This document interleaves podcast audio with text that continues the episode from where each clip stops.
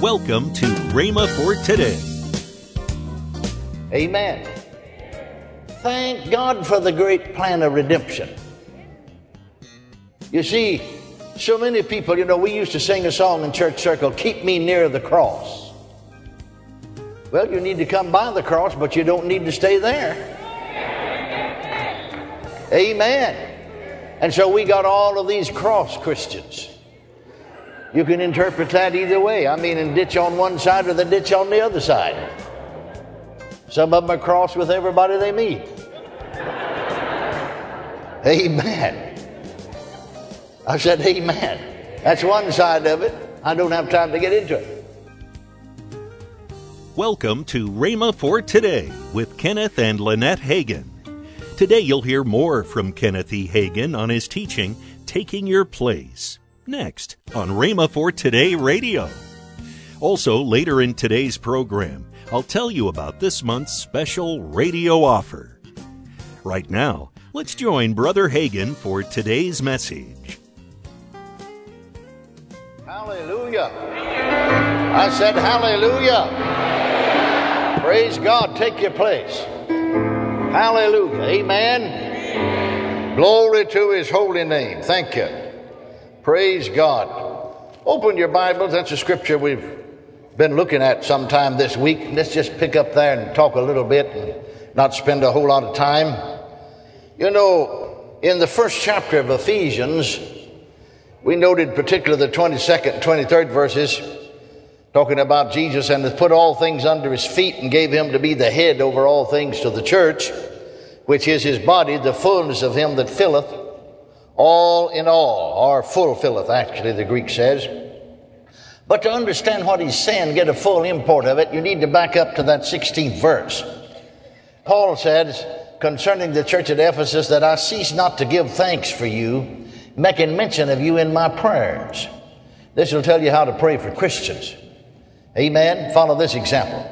Now, what did he pray for them? That the God of our Lord Jesus Christ, the Father of glory, so he prayed to God the Father, amen, the God of our Lord Jesus Christ and the Father of glory, that he may give unto you the spirit of wisdom and revelation in the knowledge of him, the eyes of your understanding being enlightened. One translation says the eyes of your spirit being enlightened. That's where God wants you to get it, is down in here. The spirit of man is a candle of the Lord. The psalmist of old said, He, he lighteth my candle. That's what he was talking about. My spirit. He lights my spirit. The eyes of your understanding being enlightened, see, that you may know what is the hope of his calling and what the riches of the glory of his inheritance in the saints, and what is the exceeding greatness of his power to usward who believe, according to the working of his mighty power which he wrought in Christ when he raised him from the dead and set him at his own right hand in the heavenly places, far above all principality and power and might and dominion and every name that's named, not only in this world, but also in that which is to come. In this world now and in that which is to come. And hath put all things under his feet and gave him to be the head over all things to the church, which is his body, the fullness of him that filleth or fulfilleth all in all. Now, you know, of course, that Paul did not write a letter to the Ephesians in chapter and verses. Man divided in chapter and verses for reference sake. But you see, we continue in the first verse of the second chapter, and he's still talking about the same thing. And you, you hath he quickened you hath he made alive. He's talking about spiritually made alive, who were dead, spiritually dead in trespasses and sins. Where in time past you walked according to the course of this world, according to the prince of the power of the air, the spirit that now worketh in the children of disobedience among whom also we all had our conversation, manner of life and conduct in times past, in the lust of our flesh, fulfilling the desires of the flesh and of the mind, and were by nature the children of wrath, even as others. But God, who is rich in mercy, for his great love wherewith he loved us, even when we were dead in sins, hath quickened us together with Christ. By grace ye are saved, and has raised us up together, and made us sit together in heavenly places in Christ Jesus. Boy, if you can't shout about that, you haven't got into business about shouting about anything. That's our position at the moment. He's made us, not going to, He has made us sit together. Hallelujah. In heavenly places in Christ Jesus. Amen. Thank God for the great plan of redemption. You see, so many people, you know, we used to sing a song in church circle, Keep Me Near the Cross. Well, you need to come by the cross, but you don't need to stay there. Amen. And so we got all of these cross Christians. You can interpret that either way. I mean, in ditch on one side or the ditch on the other side. Some of them are cross with everybody they meet. Amen. I said, Amen. That's one side of it. I don't have time to get into it. You know, I heard early days of my ministry and experience. I heard a Baptist minister. I was a young Baptist boy preacher at that time, and I heard a Baptist minister. And I believe he was also a professor. If he wasn't present at one time, he had been in the seminary in Baylor University. He said, in discussing Bible truths, even Bible doctrines, it's sort of like climbing a mountain. You climb up one side of the mountain, you got one view. You climb up another side of the mountain, you got another view. You say, which view's right? It's according to which side of the mountain you're on. I mean, both of them's right. According to which side of the mountain you're on. Now, we as Christians, though we're in the world, the Bible said we're not of the world, doesn't it? Hallelujah. We know our place in Christ. Now, you see, he talked here about principalities and powers and might and dominion and every name that's named, but he raised him up above all of that and seated there and made us sit with him. Now, you see, you've got to interpret what Paul said in the sixth chapter of Ephesians with what he said in the first and second chapter of Ephesians, because in the same book. And so you see a lot of people get over into the sixth chapter of Ephesians and they talk about we wrestle not against flesh and blood, but against principal, same principalities in here, and powers, rulers of the darkness of this world, and spiritual wickedness in the high places. And they pick up those verses and take them out of the setting and see, said, we've got to get after it, boys. We're going to have to fight, we're going to have to go to war, and we're going to have to do this and that and the other. But now, wait a minute, that's not all he said. Back up a little bit and start with the 10th verse. Finally, my brethren, be strong in the Lord and in the power of his might. Ha ha. Before he ever said anything about the principalities and the powers, in the 10th verse of Ephesians 6, he said, Finally, my brethren, be strong, what? In the Lord and what? The power of his might. Now, back up there, back up, you see, that's all in the same letter. Amen. Ephesians, back up here, the eyes of your understanding being enlightened, that you may know what is the hope of his calling, and what is the riches of the glory of his inheritance in the saints, and what is the exceeding greatness of his power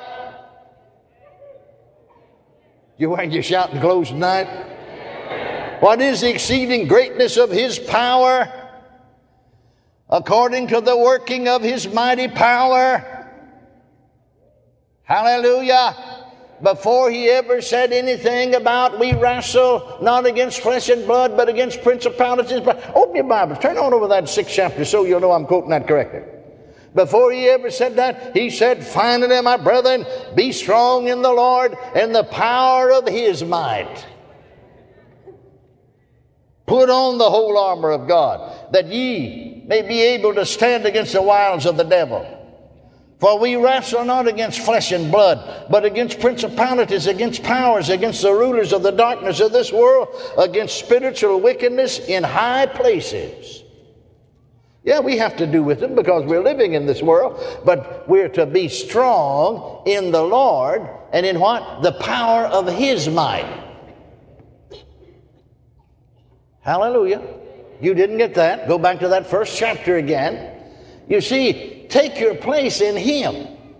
Now, no matter what the battle is, listen to me carefully now and understand what I'm saying. No matter what the battle is, no matter what the principalities, the powers, the rulers of the darkness this world may be doing, run and take your place with Christ and sit down with Him and keep looking down. You're above all of that. Keep looking down. Somebody said, I thought we were supposed to look up. According to which side of the mountain? You know, go back to the 21st chapter of Luke. And Jesus is talking about the last days and the end time and the end of the world and all of that, isn't he? And he said there'd be war. See, he's talking from the natural, the human standpoint. There'll be wars, rumors of wars.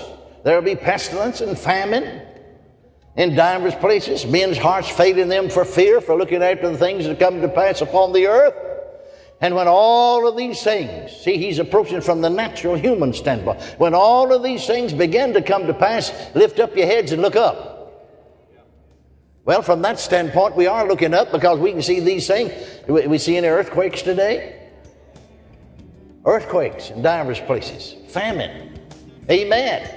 Hallelujah. And thank God we are waiting for the redemption that is the redemption of our bodies. They're going to be redeemed too. Welcome to Rhema for Today with Kenneth and Lynette Hagin. You can find more great materials by Kenneth E. Hagin, Kenneth W. Hagin, and the rest of the Hagin family by visiting our online bookstore. I want to tell you about this month's radio offer. The first product in this offer is the two CD series from Kenneth W. Hagin, Our Rights in Christ. Also in this package is Lynette Hagin's book, Seed Thought Devotional. Lastly, Kenneth E. Hagin's book entitled Five Hindrances to Growth in Grace. All this for the special radio price of $25. Call toll free 1 888 Faith 99.